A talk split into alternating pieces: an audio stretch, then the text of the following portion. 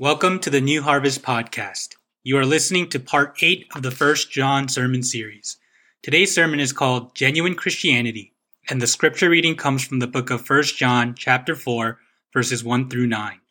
The Bible says, Dear friends, do not believe every spirit, but test the spirits to see whether they are from God, because many false prophets have gone out into the world. This is how you can recognize the Spirit of God. Every spirit that acknowledges that Jesus Christ has come in the flesh is from God, but every spirit that does not acknowledge Jesus is not from God. This is a spirit of the Antichrist, which you have heard is coming and even now is already in the world. You, dear children, are from God and have overcome them, because the one who is in you is greater than the one who is in the world. They are from the world and therefore speak from the viewpoint of the world, and the world listens to them. We are from God and whoever knows God listens to us. But whoever is not from God does not listen to us. This is how we recognize the spirit of truth and the spirit of falsehood. Dear friends, let us love one another, for love comes from God. Everyone who loves has been born of God and knows God. Whoever does not love does not know God, because God is love. This is how God showed his love among us. He sent his one and only Son into the world that we might live through him. You know, I, I, just recently saw this clip of a British TV show. Uh, it was actually a clip of a debate that was held in uh, Oxford University. I think it was like around 2013 or something like that. And it was between this uh, white conservative Christian man, British man, and like a Middle Eastern Muslim man. They're both British. And the topic was Is Islam a peaceful religion. That's what they were discussing because at that time uh, there were some bombings and terrorist attacks in London, and so that like they were having this debate about it. And so the uh, white gentleman starts kind of starts off basically saying that Islam is a violent religion and hateful religion responsible for so much death and destruction right? Pointing out to, uh, you know, pointing to the terrorist attacks and suicide bombings and things like that. Uh, the Muslim man responds by bringing up the Inquisition, the Crusades, slavery, colonialism, all these things, right? Reminding the audience, right, that Christians are also responsible for their fair share of hatred and bloodshed, right? And as he's kind of responding, he says this, right? Uh, this is the interesting point that you know I wanted to share with you. He says, "I believe Christianity, like Islam, and like every other mainstream religion, is based on love, on compassion, and on faith." Right? And so he says, 113 of the 114 chapters of the Quran begin by introducing the God of Islam as a God of mercy and compassion. Right? I do not follow a religion which introduces my God to me as a God of war or as some kind of Greek God of wrath, right? As a God of hate and injustice, not at all, right? So that's the point he was making, right? Like that every religion that you know about basically talks about love and justice and peace, right? They don't really teach to hate. I mean, there are maybe particular verses and passages you can look at from any book where there was violence or hatred, right? But it's not the main core value or message, right? Right? Every religion claims that their God is a God of love, right? And so I kind of looked at um, what this speaker was talking about, and it's true. Every chapter, almost every chapter of the Quran starts out in the name of Allah, the gracious, the merciful. In Exodus, right?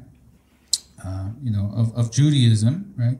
God says of himself, the Lord, the Lord, the compassionate and gracious, God, slow to anger, abounding in love and faithfulness. This is how God describes himself to the Israelites.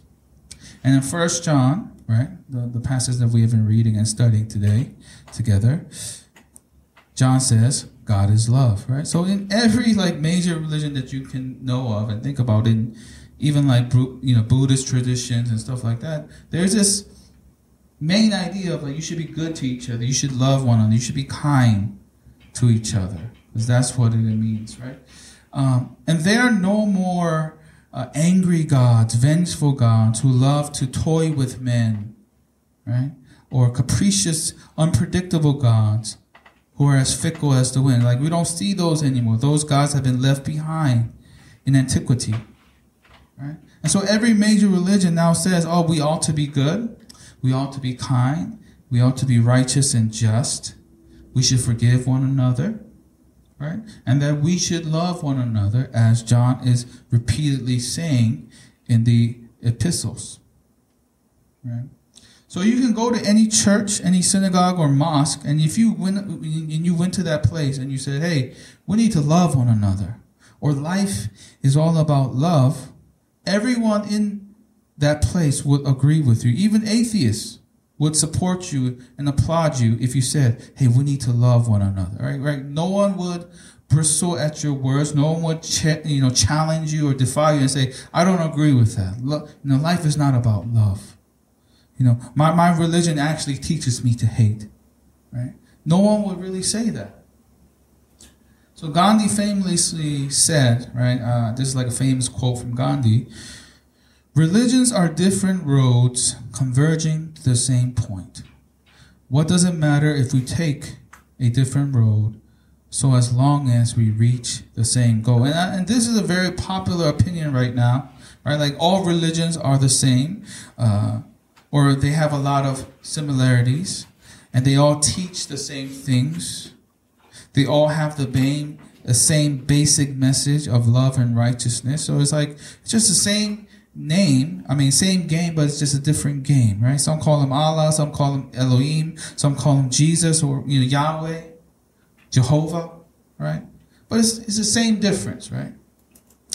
It's like Tylenol versus the, the CVS brand. It's the same drug, it's just different packaging.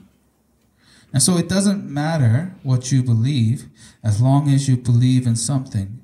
And so we live in a highly subjective world, a relative world, where if it works for you, then it's true to you, then it's good for you.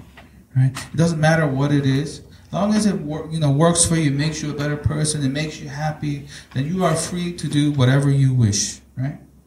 And so when you think about it, we live in an age that doesn't want to test any of the spirits or any of the teachings and blindly accept every spirit, blindly believe everything we hear, right? Because we just say, you know what?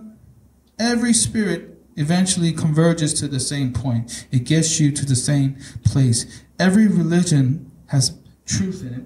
Every religion has goodness in it and beauty in it.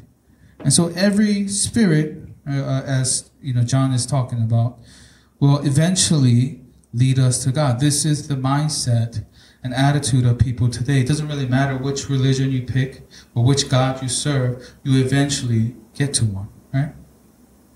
But John says to us, do not believe every spirit.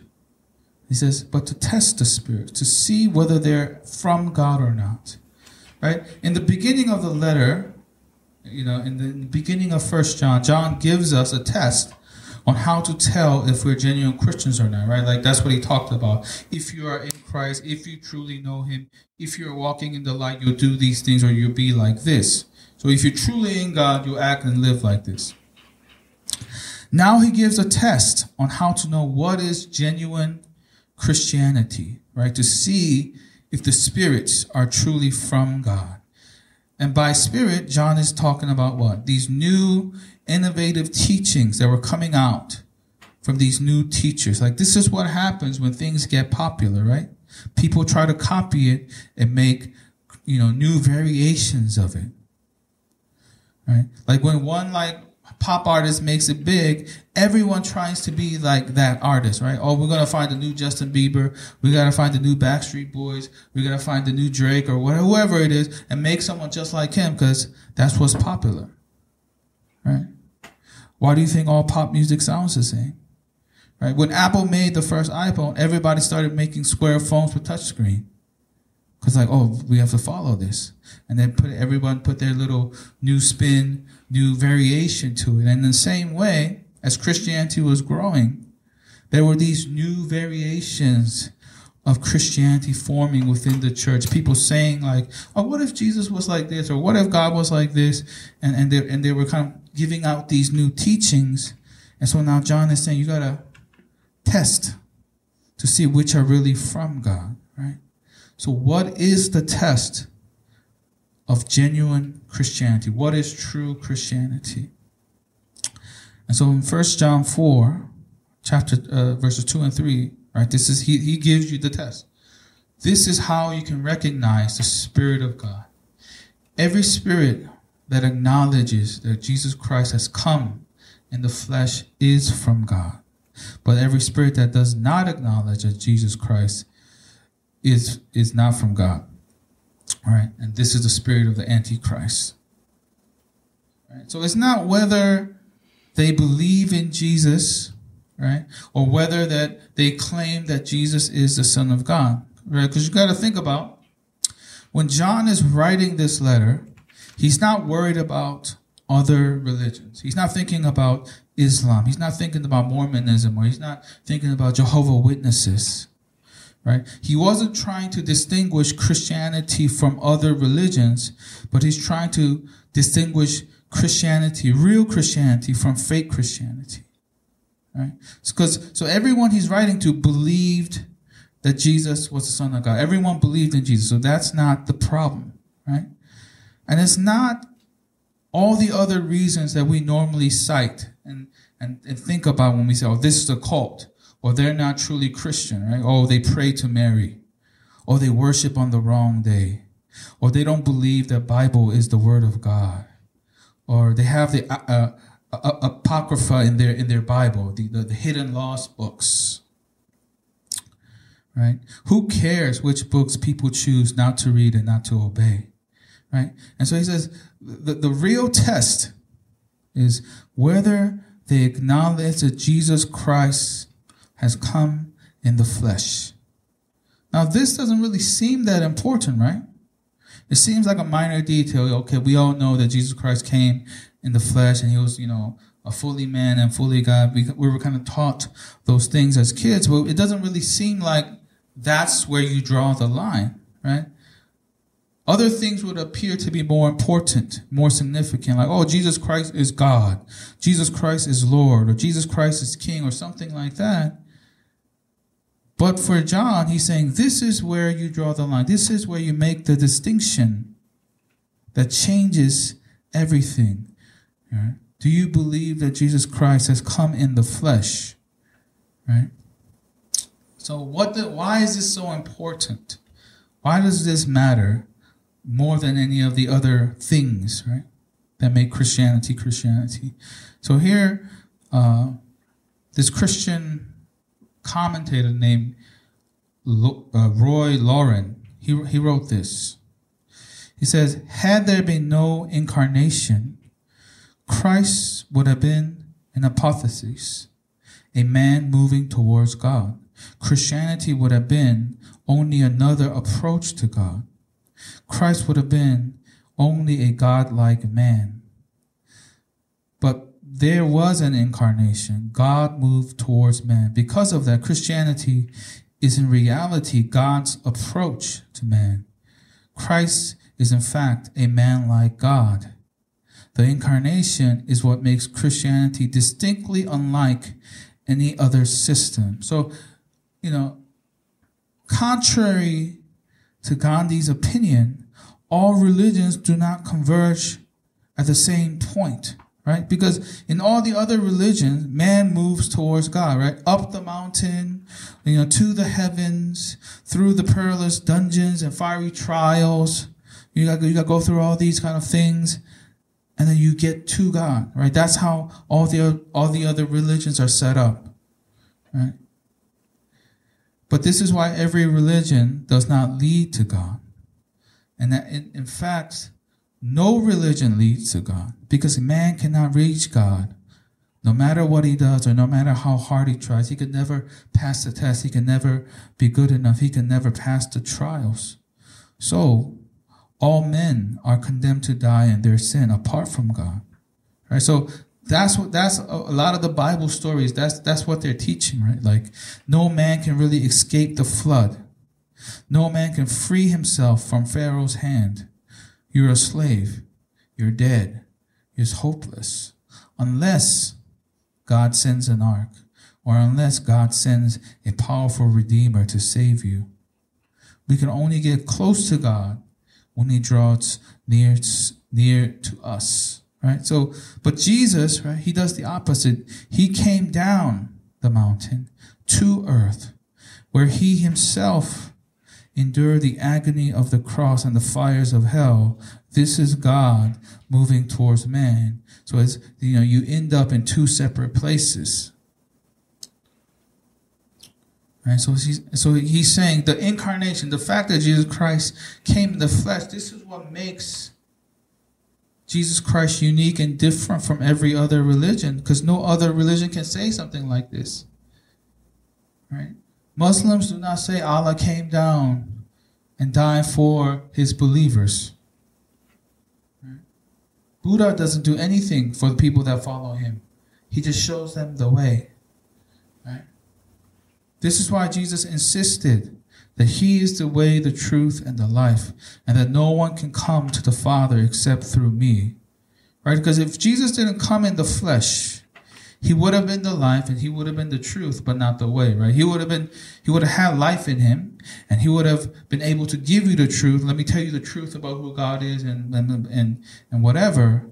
But there will be no way for us to enter into that life, right? To enter into that truth. If Jesus was only flesh, right, and he wasn't God, he would have been the way and the truth, but not the life, right? He would have been another prophet, another Muhammad, another a Buddha, or somebody, a spiritual teacher, a guru, somebody that can teach you the way, like show you what it is, right? To, to get closer to God or, or to live life the way you're supposed to, but he wouldn't have the power to make you live like that, right?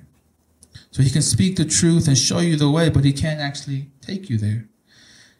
And so this is true, right? Um, a lot of religions and even cults or false religions or you know fake gospels have things in them that are good and beautiful and true about them. Right? A lot of religions right, are very similar to Christianity and the things they teach because you know it is a way to God. Right? No one would say that the, that the Jews got it wrong right? Because we read the same Old Testament at least as them. And then we believe a lot of the same things about God as they do. But there's no power, there's no life.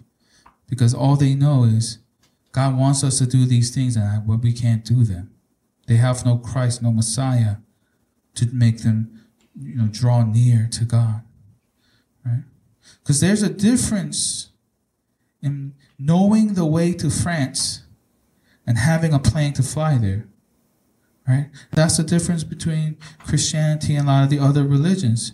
Everyone knows where France is, but how can you get there? Christianity provides a way through Jesus Christ. So every religion says that, like, oh, God is love, or something along those lines, right? You, you know, you go to other people, right, of, of other religions, and they'll tell you, oh, yeah, God is love. I believe that. But how do we know that? How do you know that God is love? Right? Christians say it's because Jesus died for us. But if Jesus Christ did not come in the flesh, what would be the significance of his death? Like, you know, think about it. If Jesus Christ really didn't come in the flesh as a human being and die uh, as a man, then what would that mean? it would mean nothing. It would prove nothing. It would be like me dying for my friend in a video game, right? My character dies for his character, right? My character jumps in front of the bullets and I say, hey man, this is how, this is how you know I love you, man. I laid down my life for you in that game.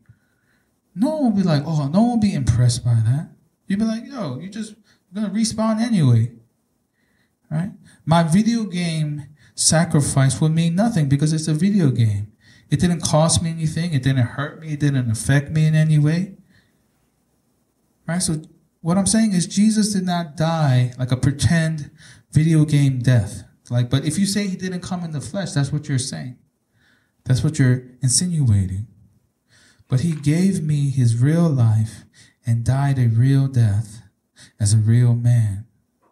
Right? Now you can kind of understand what John was saying in 1 John 3 16 through 18. Right? I'm going to read that to you. This is how you know what love is. Jesus Christ laid down his life for us, and we ought to lay down our lives for our brothers. If anyone has material possessions and sees his brother in need, but has no pity on him, how can the love of God be in him? Dear children, let us not love with words or tongue, but with actions and in truth.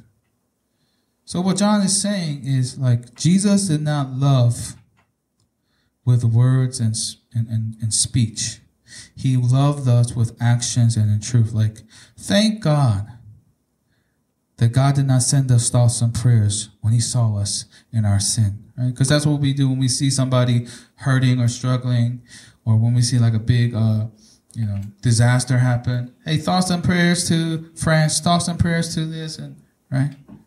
But that's what we're saying. Jesus didn't look at us and say, "Oh, thoughts and prayers, guys. I know you guys are sinning and condemned to hell, but thoughts and prayers."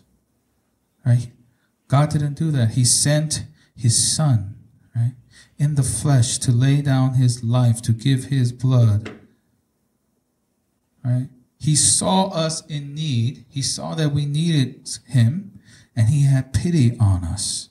And this is how God moves, right? When God sent Moses to save the Israelites, you, do you know why God sent Moses? He says, I have seen their misery. Like I saw, right, the people suffering and I heard their cries. Right? When Jesus healed people, he often healed them because the Bible says he had compassion on them.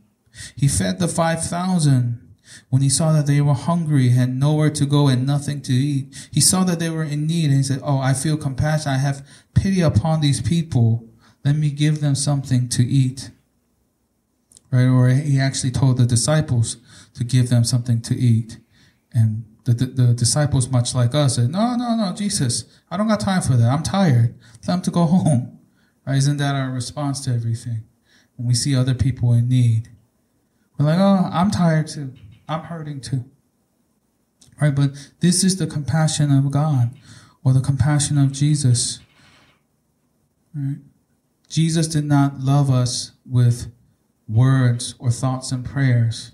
He loved us with actions and in truth. And so when John says, "Hey, you got to lay down your life," he, this is what he means. Like, look at what Jesus did.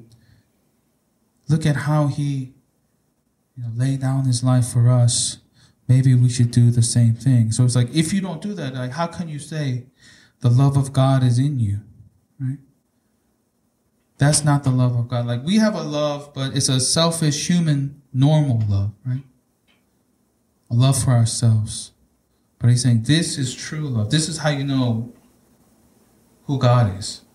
When you start acting like Jesus, right? This is the love of God. And so, Jesus coming in the flesh, this is the realest, the greatest manifestation, the greatest demonstration of God's love.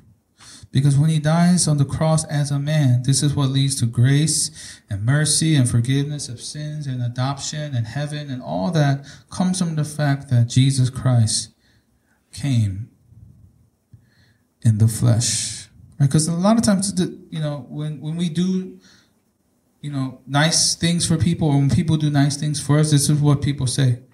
It was the least I can do. Right? You know, it was the least I can do. You you cook for me, I'm gonna wash the dishes for you. It was the least I can do. You pay for me, I'm gonna, you know, you know, help you out here. You know, it's the least I can do for you helping me move. I'm gonna buy you a meal. Right? Cause that's our like thing. Right? We do what's expected of us. We do what we're supposed to do right? What what is the the custom, the the, the norm? It's the least I could do. Right? But Jesus does the opposite. He never does the least he could do. He never gives us what we deserve or what we are supposed to get. He always does the most he can do. And so when you see the fact that Jesus Christ came in the flesh and died and gave us life, that's the most, right? Actually, when you think about it, God cannot love us any more than he did in Christ. Like what, what he did in, through Jesus Christ, that's the most that God can actually love is to give his best, to give his most precious son and, and eternal life and everything. He never just says, okay, you guys are like, you know, a certain this good and I'm going to give you this much grace or this much mercy, this much, you know, happiness. He gives you his best, his all. Right? He doesn't just save us from death, like, I'm going to forgive your sins, but now, you know, the, the rest of it is up to you.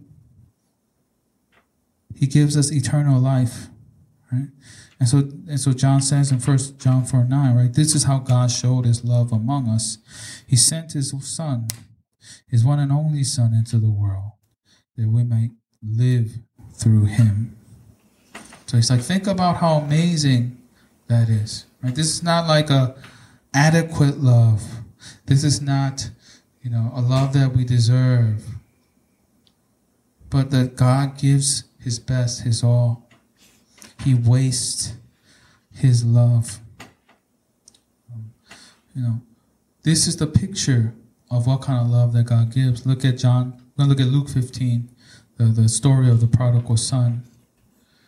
The older brother became angry and refused to go in. So when his father went out and pleaded with him,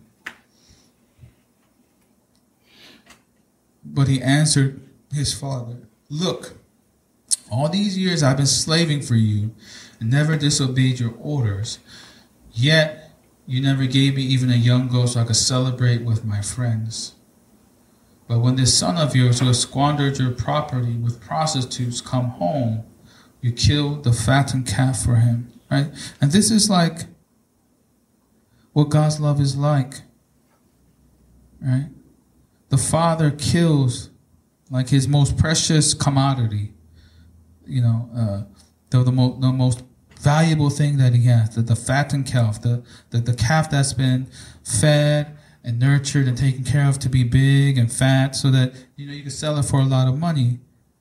But Jesus kills his most prized possession, right? His son, Jesus Christ, for his no good son, his wretched, worthless son, who wasted all of the, the father's money, who did all these nasty things with prostitutes and other people, you know? And he's like, it's a waste, right? And, and I think a lot of us will be angry when we see something like that. Stop enabling that boy, right? It's a waste. Why would you? He doesn't deserve that. Right? We get mad at celebrities who are richer than us because like they don't deserve that. Right? But that is how Jesus loves. He gives us his son. Right? To us. To us no good, worthless, wretched, wasteful sons. Right? He gives the same amount of money to the worker that came in first and to the worker that comes in last. Right? He doesn't hold anything back for his bad son. He doesn't wait for us to earn it. And so when you think about it, no other religion talks about love in this way. Yeah, I mean, they say God is loving, but they don't talk about it in this way. Right? There's nothing like the love of God. So this is why I think this is why I think John draws a line here, saying if you you have to believe that Jesus Christ came in the flesh, and understand what kind of a vast, great, and mighty love that is for Jesus to come down in the flesh and die for your sins. It's not like the other gods. It's not like Allah. It's not like Buddha. It's not like, you know, it's nothing like it. Even the Jews who had the scriptures and the Old Testament couldn't fathom and understand who Jesus was because, like, that's even too great for our understanding of who God is. Right? And so, this is what kind of um, is sad about it is that some Christians live as if Jesus truly never came, as if he never came in the flesh, as if their sins are not forgiven, as if the Holy Spirit does not dwell within them. Right? So they come to church, they do all these things, but in their mind and their heart and their spirit and the way they act, they have the spirit of the Antichrist. They have the spirit of the false prophets because they deny Christ in their hearts. They deny Christ in their minds. And they live as if he never really loved them. And, and that's a sad thing I see with so many Christians or like people who grew up in church. They think God hates them. They think God's ready to punish them and make them miserable and doesn't care about them at all. Right? And that's to me what it means to deny that Jesus Christ came in the flesh. And other people live as if he will never come again. Right? So if you really believe that Jesus Christ came in the flesh, that means even right now, whatever you're going through, God is with you. God is intimately, personally involved in all of your affairs, in every day of your life, every second. That's why, you know, I chose that song day by day for you to understand. Like that's what it means. That Jesus Christ is now always with you forever. And everything that comes comes from the Father's hand, even trouble, even toil, even pain, pleasure. Right? And so that's what it means to believe that Jesus Christ came in the flesh. Um, so for us, you know, I want you to believe that, especially as we're going to go into the time where we're going to celebrate communion. Right? That's what that's all about. Jesus Christ came in the flesh. Jesus Christ in the flesh, giving us everything that we need you know, showing his love for us. So, with that in mind, let's pray. Dear Lord, um, I know, Father God, that no matter how many times and how many ways I will try to say this and explain this, nothing can really describe the love that you've given us, the mercy and grace. So I just pray that today, as we celebrate communion, as we celebrate the fact that you came down in the flesh to die for us. That you will help all of us here recognize and understand and acknowledge your great love here uh, by the grace and mercy of God. Open our eyes, Lord. In Jesus' name I pray. Amen.